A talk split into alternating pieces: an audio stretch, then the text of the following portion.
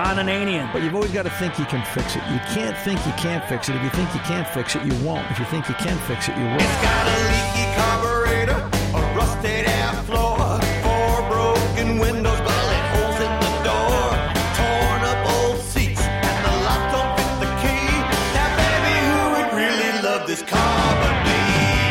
Car Doctor. In the door jamb connector of a 99 CRV, pin 6 is a yellow red wire. Pin 7 is a yellow red wire. Do you think it's possible you could come up with something different than two similar wires in the same connector side by side on the same vehicle?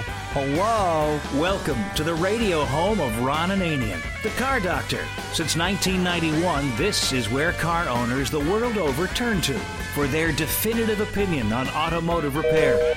If your mechanic's giving you a busy signal, pick up the phone and call in. The garage doors are open. But I am here to take your calls at 855 560 9900. And now, here's Ronnie. Hey, come on in. Sit down. Ron Ananian the Car Doctor at your service at 855 560 9900. Here to talk to you about your automotive problems, whatever you've got going on, fender to fender and door to door, as I like to say, as we roll out across this great country of ours on this syndicated radio program. I am here also on podcast. You can get out to cardoctorshow.com, get out to iTunes, iHeart, and tune TuneIn, and pick up podcasts of this radio show. Subscribe, download, do whatever your heart desires, and bring us with you wherever you want to go. Uh, just keep in mind the car doctor's here for you. So if you have a question, if you have a problem, 855 560 9900 is the phone number that you want to get in on, and we can have that conversation. I think, well, you know, and I said to Tom and Tony before the show today, I said, wouldn't it be great if there was a way that I could express myself on air the way I feel during the course of the shop? And And then we increase the delay time. Yes, absolutely, because we we we we are a family broadcasting station. We couldn't say all those words, but it made me think of this. I said maybe this is an open and a conversation and a monologue to have with the listening audience. Did you ever notice in Star Trek, every time they visited Vulcan, you know where Mister Spock lived, and uh, Duv- Tuvok from uh, uh, Voyager, you never see cars on Vulcan. Did you ever notice that? And they claim to be this big advanced race and you know all this technology. I think the reason there's no cars on Vulcan is because there's no emotion on Vulcan because emotion is a key essential ingredient in not just operating a vehicle who hasn't given the single digit salute at one point or another in their career of automotive prognostication but it's also part of the repair process denial is a very strong emotion and it confuses the repair process. A tale of four batteries. It was a cold Thursday morning this past week in the shop at RA Automotive.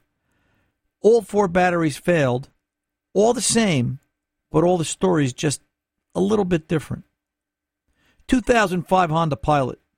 Three year old battery, dropped dead with no warning. Customer got it. I think probably the most balanced and normal customer in the shop that day. She understood the failure, Things go wrong. Brought it in, waited. We put a battery in it. On our way. No complications. No other real emotion other than, oh, well, my battery died. 2001 Jeep. Battery died. Five years old. 20 minutes on the phone explaining the battery died. It's old. Yeah, but maybe there's a bigger problem. Maybe you need to let me take a look at and diagnose the problem and see what's going on before we start to panic and think about all the other things that it could be. You can't live your life by if. Remember apocalypse now? If is the middle word in life. That doesn't apply to auto repair. 2013 Honda Accord. Battery died. Just about four years old. Spent 15 minutes on the phone. Why isn't this under warranty? I don't know. I didn't design it, drive it, buy it, or break it. I'm just going to be here to fix it. The battery died. Things break. Denial of what could be wrong and just accepting responsibility. 2007 Toyota Camry. I love this one original battery. You want me to say that again? 2007 Toyota Camry, original battery. Do the math. The battery's nine years old. Battery terminals are so corroded they were beyond recognition. They didn't look like battery terminals anymore. It almost didn't look like a battery. It was almost like I had to wear a biohazard suit when I lifted the hood because there was so much corrosion and, and, and, and chemical floating around under there. And the damage it did to the surrounding wiring harness, engine undercovers, cables. I, you know, that'll be the next. Gee, I don't understand why my car is unreliable and why it doesn't run right and why it. And hurry up, I have to be somewhere else. That was the other part of that conversation. That was a wait job. Did denial cause these people not to maintain their cars? And is it because cars are perceived to be made better? Or is that just the image today? I think denial keeps us safe. You know, when we talk about auto repair and the complications, I had a woman this week with a vehicle. We ended up looking the car over, did an oil change looking the car over. The car needed $1,500 worth of brakes. And when the car was done, when the repair was done, and I explained to her because I noticed, you know, she was a grandma and there was two car seats in the back and I knew she was carrying the kids. I explained to her, here's why you need to replace the brakes now.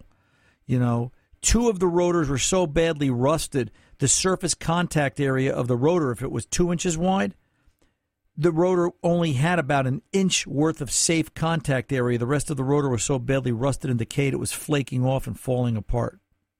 Denial kept her going like this for a while because she'd been told by two other repair shops, you need brakes, but she chose not to listen. I made her listen.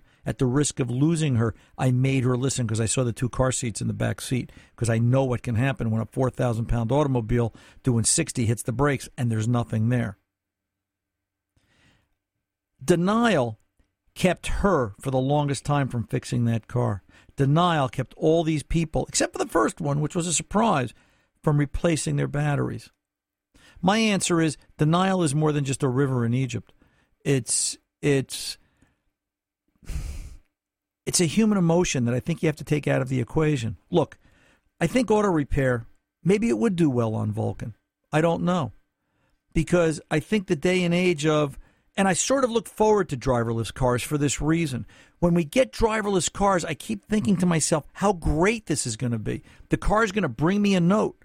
It's going to say, hey, I'm due for service. Rotate the electrons, change the transfer case fluid, swap out the battery, and I'm not going to have to argue with anybody. I'm not going to have to face that that blitzkrieg of why did my car break? Your car broke because somebody decided that you should own it and drive it you took it out on a road, and four or five or seven or eight or nine or ten years later, things break. That's what goes wrong with cars. Deal with it. Don't let denial keep you from taking care of your car. If you're that person out there that's got that nine year old battery and you're bragging about it, sooner or later you're going to find yourself like this 07 Camry owner stuck on a doorstep of a repair shop, not being able to get to where you got to get automobiles require maintenance. Automobiles require proper care and and and and, and diagnostics in order to take care of them. I think that the industry is changing, and I'm hoping you're going to change with it. I was telling the boys, and we're going to talk about that a little bit this hour, how the industry changes. This week in the shop, now we're in North Jersey, we're in Waldwick, New Jersey, so we're we're here. We actually had a repair chain, I'm sorry, a parts chain visit us from across the river and claiming they wanted to start delivering us parts from the Bronx. Now, the Bronx is probably, Tony, 20 miles from where I am, right? The Bronx? Yeah, okay. So they're going to bring parts over the GW Bridge, come up Route 4, Route 17 to deliver parts? The parts business is that bad that we're going to start to venture on a daily basis? We had a tire company visit us from Long Island. That's probably the equivalent of 30 miles. More than that coming over, coming up the Cross Bronx Expressway, the GW Bridge, and they come out to North Jersey once or twice a day. It's not that their businesses are expanding. The problem is the market is changing and the, sh- the market is shrinking. And what I'm finding more and more of is we're going more into panic auto repair, things that denial kept us from doing that are forcing us to, oh my gosh, at the last minute, something failed and something didn't get taken care of.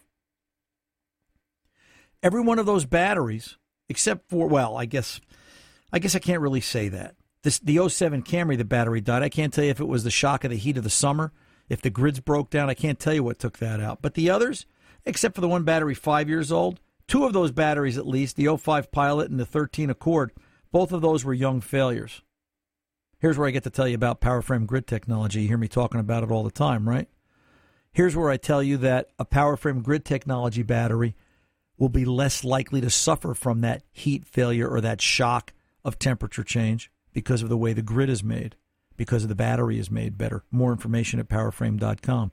But the bottom line becomes that denial still kept those people from repairing those cars and taking proper care of them. Don't fall into the trap. We're going into winter, except for those of you podcasting down Brazil way. Um, we're going into winter here in the continental United States. So uh, this is not the time of the year you want to be stuck on the side of the road or at work when the car doesn't start. 855 560 9900. Clear and clean and simple. And we also just want to do a quick shout out and say a couple of things. Number one, the 855 560 9900 phone number is 24 7. And I want to point out for my new listeners up there in Ogdensburg, New York, just on this side of the river, um, we're now up in Ogdensburg, New York, up uh, close to the Canadian border, that that 855 560 9900 phone number, that will work. Uh, that'll work here, right, Tom? That comes uh, that comes across the river. That works internationally, doesn't it? Oh, it sure does. And uh, the folks up in Canada, the uh, Prescott, uh, Toronto, and uh, Montreal areas who are listening on WQTK can go ahead and um, give us a shout. Feel free to. It won't cost you a cent. A. So we'll uh, 855 560 9900.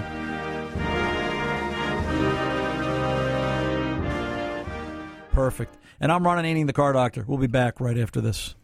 Shot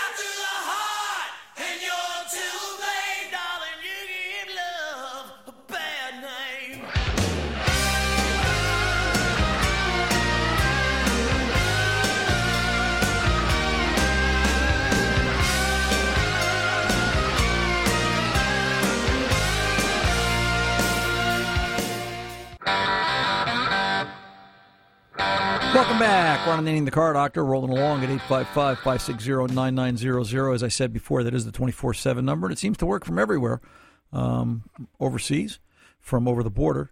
And um, we're just looking for your phone calls at 855 560 9900. As a matter of fact, there is a 24 7 messaging service set up on that number. So you can call 855 560 9900 during the week. If we're not here, leave a message, and our producer will call you back and get you in the lineup, get you in the queue, and we can talk to you up here on radio like we're going to go do to Ron in Victoria, Texas, with some questions about a 2011 Chevy Traverse. Ron, welcome to the Car Doctor, sir. Uh, well, uh, thank you. I'm a little bit envious of your weather, though. We're still dealing with 95 degree afternoons here. Well, I'll tell you what. I'll take I'll take 95 degree afternoons. That's okay, brother. Because it's it's kind of dewy and damp up here, and it's you know it's getting to that uh, like brr, you know it felt. I, I I tell you, I took the dog out this morning, and it just felt like autumn. It really did. You could just you could just get that shiver up your spine when you're walking the dog, and it was like, oh boy, here we go. So I can take your I can take your autumns, but I don't want nothing to do with your winters. Yeah, well, yeah, winter up here is a special event, although it's not as bad as other places. I'll, um, but isn't it? You know, I mean, as long as we're talking weather, what the heck? I don't know how it became the Weather Channel, but uh, you know, isn't it? Isn't weather? Isn't winter down in Texas kind of tough too? On in the in the places where it's prairie and you know the wind comes rolling along and it's just uh, cold. It probably is in the in uh, West Texas, but uh, but where we're at, we're Gulf Coast, so uh, both weeks of winters pretty tolerable. The week of winter. yeah, usually it hits about between the end of January and the beginning of February. We usually have about two, maybe three weeks if it's a severe winter. Well, let's see. For us up here, it'll start the week after Christmas, and it'll go on until uh, April second, I think. Oh, I Um, I know. I was born and raised in Ohio. Winter. Uh, I I went from October to March and never saw the sun. Yeah, well, I I think that was our. You know, we we have February. February is very tough up here. lots lots of snow and um, um, you know that kind of thing. So, but anyway, Yeah, I have a daughter.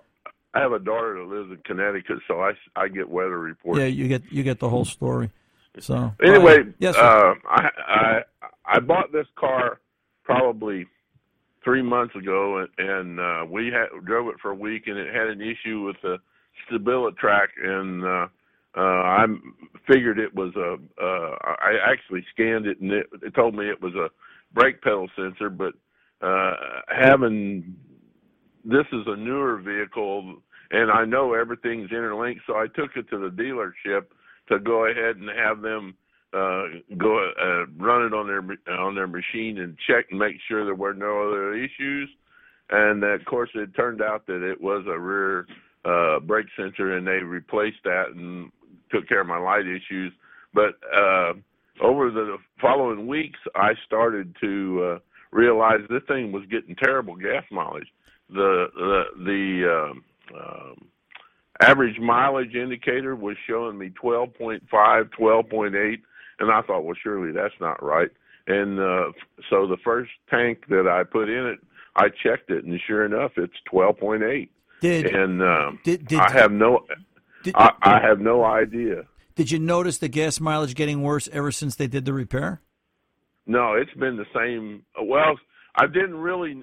It was the vehicle was new, and we were not really paying attention to it. And I was going through my normal uh, routine of checking things out and getting familiar with it. So we hadn't got to gas mileage yet. Right. And so the uh, when I got to that point, why uh, I realized this thing. You know, if we if I thought this thing would have been this bad, I would have got a suburban. Right. But, yeah, sure. uh, why not? At least, and- at least you. Well, that's a, that's a, that's a, that's a that's a Texas uh, Cadillac down there, isn't it? A suburban. Well, I mean, yeah, yeah, and I've had several of them, and they were getting uh, 16 to 18 mile a gallon average. right.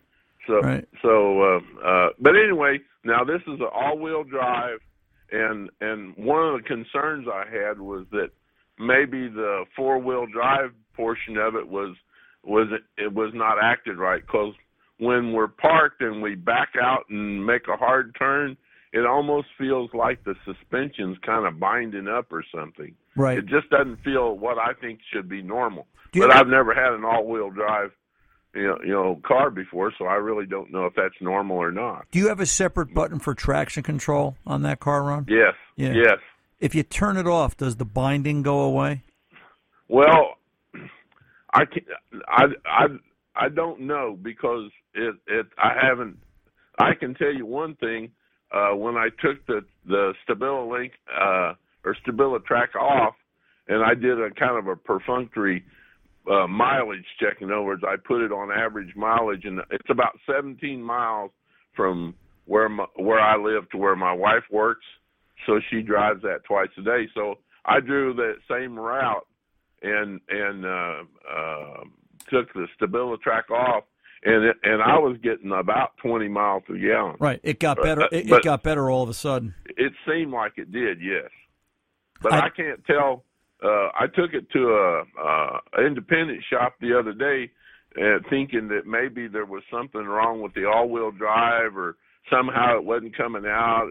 But he he did a what he said was a deep scan. He said there was nothing, no codes, nothing on it. Right. I don't And think you're, so- I don't and I don't think you're going to find codes, Ron. I think this is a characteristic of the vehicle. I hear this as a common complaint quite often.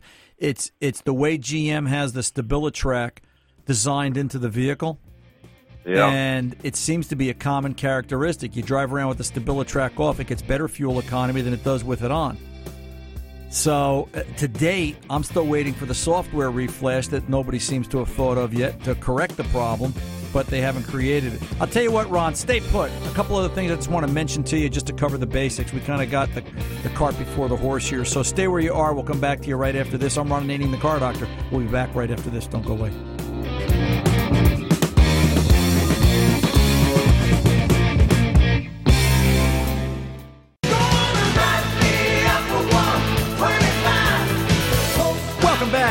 Ron the car doctor, rolling along. Let's get back to Ron in Victoria, Texas. Ron, you're still there, sir. yes, sir. Yeah, so there there is something peculiar about this generation Chevy Traverse with Stabilitrack that turning Stabilitrack off will increase fuel economy and miles per gallon. That being said, you know, I'd like to see you do it on a consistent basis. Does that make the difference? And if it does, at least you know what the characteristic is and how to get around it. But I also just want to cover the basics. Obviously, I'm I'm concerned, you know, about a couple other things: coolant temperature, fuel trim, you know, the basics, uh, tire pressure. You know, before right away we jump onto the vehicle and think about, you know, All you know, all that's all that's in line. I mean, I I'm a former ASE certified mechanic and have had had my own shops and pretty well know my way around race, build Okay. race cars. I know I'm I know all the drill you're talking about, Yeah. and everything, fuel trims. Uh, that was the one thing I checked when I went with the independent shop, and uh, there were they were within, I think, uh, negative two percent or something like that. yeah, that's more than But- fine. You Yeah, know, yeah, that's more but, than fine. But so tire pressures, everything. The only thing I, the only question mark I have is the I haven't been able to find anybody who can explain how the four wheel drive, the all wheel drive works because it's convertible from ten percent to thirty five percent rear bias based on the traction situation, and I don't know if it's somehow stuck in thirty five. I can't find any way to to uh, to to uh, determine that. That's the other unknown I have. I would say, and I, I can't tell you that I've actually done this, but in my mind, I agree with you. I would think there was there should be a way to monitor what percentage or duty cycle um, state the traction control is in. I would think using, and I'm going to say a Tech Two because I'm not sure if any other scan tool would do it, but dealer level tool. Uh, you know, to have the ability to go in and look and see what state it's in, probably under either drivetrain or traction control. There's got to be a module there, whatever controls it, to see to see what it's you know see what the PID value is, what the percentage value is, because you're correct. But then my comment would be if it's stuck at 35 percent, I'll use your number. Wouldn't you think that it would set a fault?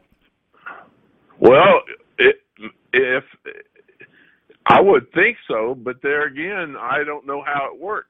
Right, right. I mean, that's my initial thought. I mean, anymore, everything uh, everything in the world is is goes through so many computers and they communicate with each other that the days of the shade tree mechanic are kind of going by the wayside. And, I, I mean, I've worked on them all my life, and I I'm smart enough to know that if I don't have the right tool, I'm just beating my head against the Yeah, wall. yeah. Let me, um, you know what, Ron? Send me the VIN. Email me the VIN Okay. for that vehicle, ron at cardoctorshow.com. And Okay. let me run the VIN. I've got a source at GM. Maybe I can get some inside GM paperwork. Maybe I can just go through a shop manual. I've got access to GM factory manuals. Maybe I can get an actual description of how that system works. Uh, And we'll, Okay. we'll both learn a little bit more about it. But I, like like I said, Oh. turning off the Stabilitrack light or the, turning off the Stabilitrack, if that gets better fuel What- economy, that's part of the answer. Okay, uh, now what about disabling the fuel uh, stability track? Because with turning it off, you've got to turn it off every time you start the car, because it automatically defaults to the on position. Is there a way to pull a fuse that you wouldn't be able to to get the fault readings or something to disable the other parts of the car? I'm wondering if you know I get I get nervous about pulling fuses because what other modules are powered up by that particular circuit, if any? Yeah, yeah, that's what I'm concerned about. Right. And in other words, if I could pull a fuse, I, I, I'm not worried about. I mean, we go through dry specs, dry spells that are a month long, so I could do a week test with the Stabilitrack fuse removed and get a more accurate test Right. whether or not that's actually helping. Right. Now, if you put a fault in the system, such as I would I would have to believe that the wheel speed sensors are part of the Stabilitrack system, so the computer can tell how fast you know the wheels are turning and what's losing traction and what's not. So- Yeah. So, it knows how to proportion traction control. I would think Right. if, if if if somehow a wheel speed sensor got unplugged, ha ha ha, that Yeah, um, but I see that's one thing I don't want to do because I, I I do value the anti-lock braking. Right, and that's I the was problem. a former GM engineer, and I know. Right. I, I, tr- I that's that's the other problem. You're going to start to disable the anti-lock brakes. So, yeah, and I'm not willing to do that. Right. So, you know, to actually turn off the Stabilitrack itself without, you know, the only thing I could think of is if you went to the transfer case, found out there's got to be a couple of switches down there, found out what switch was Yeah. what, and disabled the control from that so it had no reaction that way. Well, it, can you data can you data log the Stabilitrack to? Uh, is there some kind of box you could you know put in the OBD2 port and and run it for a week to tell how many times that thing cycled Not at or our if it's cycling? not at our level. I'm sure the Okay. I'm sure the engineers have something, but not at, not at the repair shop level. Well, because you- Okay, yeah, you're, well- you're asking very valid questions, and I'm sure they would need to know that, you know, in, in field testing at the proving grounds and the way that they approach designing the vehicle. But yeah, a, a, a field mechanic really wouldn't need to know that, or that's their, I- that's that's their concept. Whether or not they, he needs to know that is another conversation. let me pick your brain on one last thing, and I'm done. Okay. Uh, is there any kind of um, enthusiast-based scan tool that will let you communicate with the modules without spending two, three thousand dollars? Right now, all right, if I was to go out and purchase a scan tool, well, there's a couple of things when I start talking about scan tools. eBay has a bunch of stuff. There is a great deal of older, good, but older scan tools on eBay right now, ranging everything from OTC Genesis to various levels of Snap on to other things you know, you're you might find something five hundred dollars, you might find something thousand dollars. It depends on what you're looking for. It depends on how old. If I want something newer and a little bit more cutting edge, I think one of the better tools out there right now, bang for the buck. It's about fifteen hundred dollars. I know it, it it it sounds like a lot, but the X431 Pro from launch. It's a, Yeah. it's a smaller tablet. It's got a nice ergonomic handle. It, it, it, it fits in the palm of your hand. It's left or right handed. It's quick. It's Android based. Um, it's a very down and dirty, works great scan tool, if you know what I'm saying. Well, yeah. Well, what the problem I'm finding is that uh, I need something that I can actuate the systems on. In other words, I can go ahead and do the component test on the on the scan tool. so you need to- to- bi-directional control. Yeah. Take a look at the Launch That- X431 Pro. Okay. Yeah, you'll you'll find more on their website launchtechusa.com. But take a look take a look at that X431 Pro. We use it in the shop. It does bi-directional control. Now keep in mind, not every scan tool works perfectly on every car. And Yeah. to date, I I've been- understand that. To date, now understand too. I've got a choice of 19 scan tools in the shop. I've got one of everything. Right Well, now, mostly mostly what I deal with is five year old and older GM product. Right. Well, right right now that launch tool has become my right arm. So Okay. you know, I, I, I noticed that. I said that to Danny the other day. I said I haven't put this tool down in three weeks. I haven't gone to anything else, and that says a lot. So Okay, I got uh, one more. I one more comment. one I, more comment. I test test drove uh, a 16 Hellcat day before yesterday, and that is the most technically sophisticated car I've ever been in in my life. Yeah, it's it's and it, it you know to and to to further go with that statement, I often wonder when they build cars that are such technically demanding vehicles, have we shortened the life cycle of that vehicle? Because I can't imagine that car at eight years old, nine years old, having to fix some of those systems and justify the expense. Never mind, you know, diagnosing it, and then never mind, you know, are we going to be able to still get the parts after eight years because Chrysler isn't one to keep parts around any longer than they have to. Remember, the goal is to get you to buy a new car, and sometimes I think the technology is going to drive people to do that that much faster. Ron, I appreciate the call. I appreciate the chat. And uh, run some of those things, run some of those tests, and give me a call back. Let me know how things are down Victoria, Texas way. 855 560 9900. I'm Ron Ananian, the car doctor. I'll be back right after this.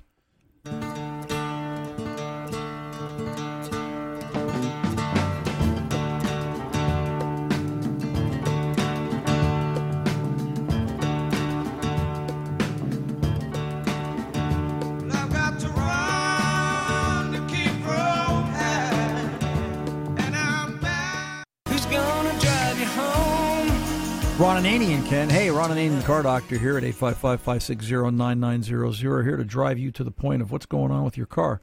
That's what this radio show is all about. Let's get over and talk to Ruby, Omaha, Nebraska, 2003 Mazda. Ruby, welcome to the car doctor. How can I help? Hi. Hi. Uh, I, I I have a 20, 2003 Mazda Tribute, Okay. and suddenly the brakes went completely out. All right. To the floor. And the what? The brakes went to the floor. The pedal went to the floor. Yeah, brakes right. to the floor. Nothing right. happened. Right. Red brake light And came on the dashboard. The red brake light My- came on the dashboard, Ruby.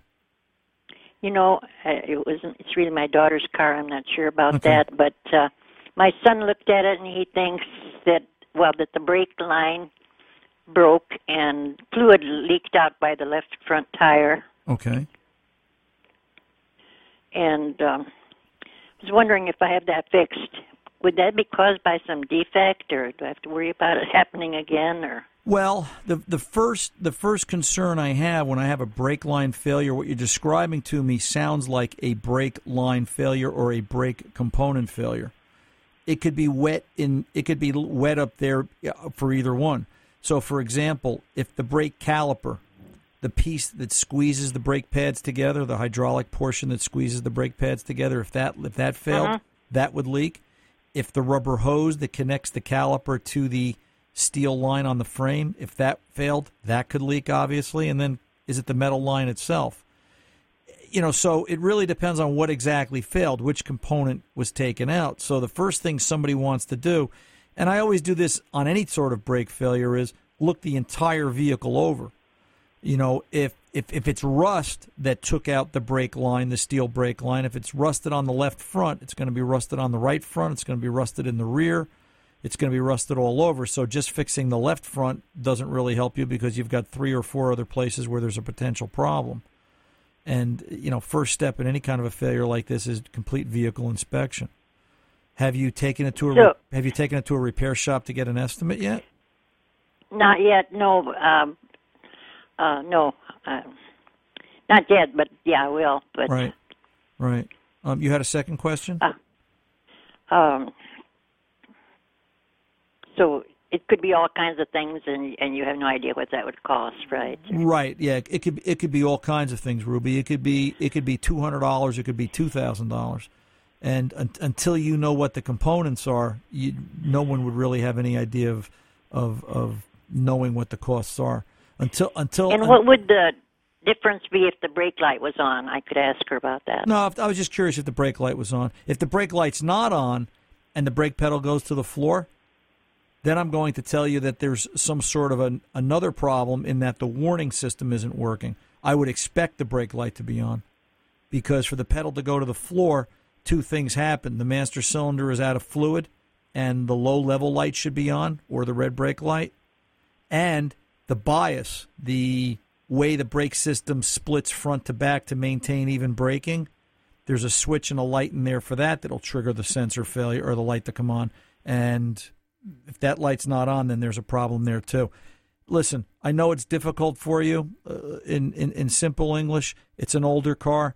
Before you spend a lot of money, go spend a little bit of money, get an evaluation and some sort of a projected component repair. What's it going to take? Does it need a caliper? Does it need a line? Does it need steel lines?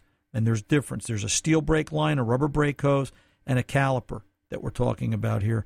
What exactly failed? And try and get some sort of an estimate. And if you have any other questions, give me a call back next week. But you know, this is a case of look before you repair because you'll end up in the long run knowing exactly what you're getting into. I appreciate the call, Ruby. My best to you and yours out there, Omaha, Nebraska way. 855 560 9900. Ron Ananian the Car Doctor coming back right after this.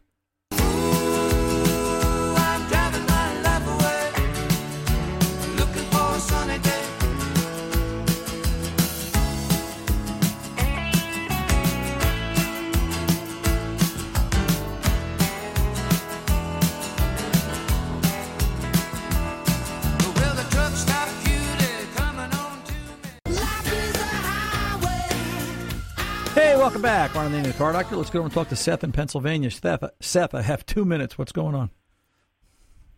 Hi, Ron. I sir. have a 2004 Dodge Intrepid with the 3.5 liter uh, automatic, and um, it doesn't happen all the time. About 60% of the time, um, I have a very hard shift from first gear to second gear. Um, I'll be going along, and the RPM will just all of a sudden rev, and uh, all of a sudden the car will jerk, and I can feel it shift into Okay. second gear.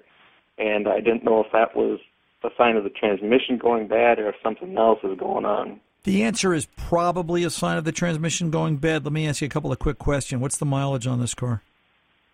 Uh, 120,000. Last time the fluid was changed? Um, think it was around 80. Okay, let's say let's say eighty thousand. We'll use that. We don't have to be more exact than that. Um, I'll assume they use the correct fluid. And when I ask that question, Chryslers of this generation were very specific in terms of fluid. They were one of those fluid sensitive vehicles, And I would have to say it was the correct fluid then because otherwise you would be seeing the issue sooner than 40,000 miles later. So, that being said, all right, um, what I want you to do is if you take it into a repair shop, I want it to do two things scan it for fault codes to see if there's anything pending. All right. Number one. Okay. Number two, talk to them about doing a CVI or a clutch volume index test. CVI. Think of a balloon. All right. If if the balloon is ten inches in diameter, all right. Every time you fill it up with air, the balloon blows up to ten inches. That's the cushion that allows the transmission to shift. It always expects it to be out to that diameter. As the clutches and the internal components of the transmission wear, the balloon gets bigger. Your balloon, your your clutch volume index will tell you if that balloon is stretching to its outer limit, and if it is, it's going to cause that intermittent hard shift.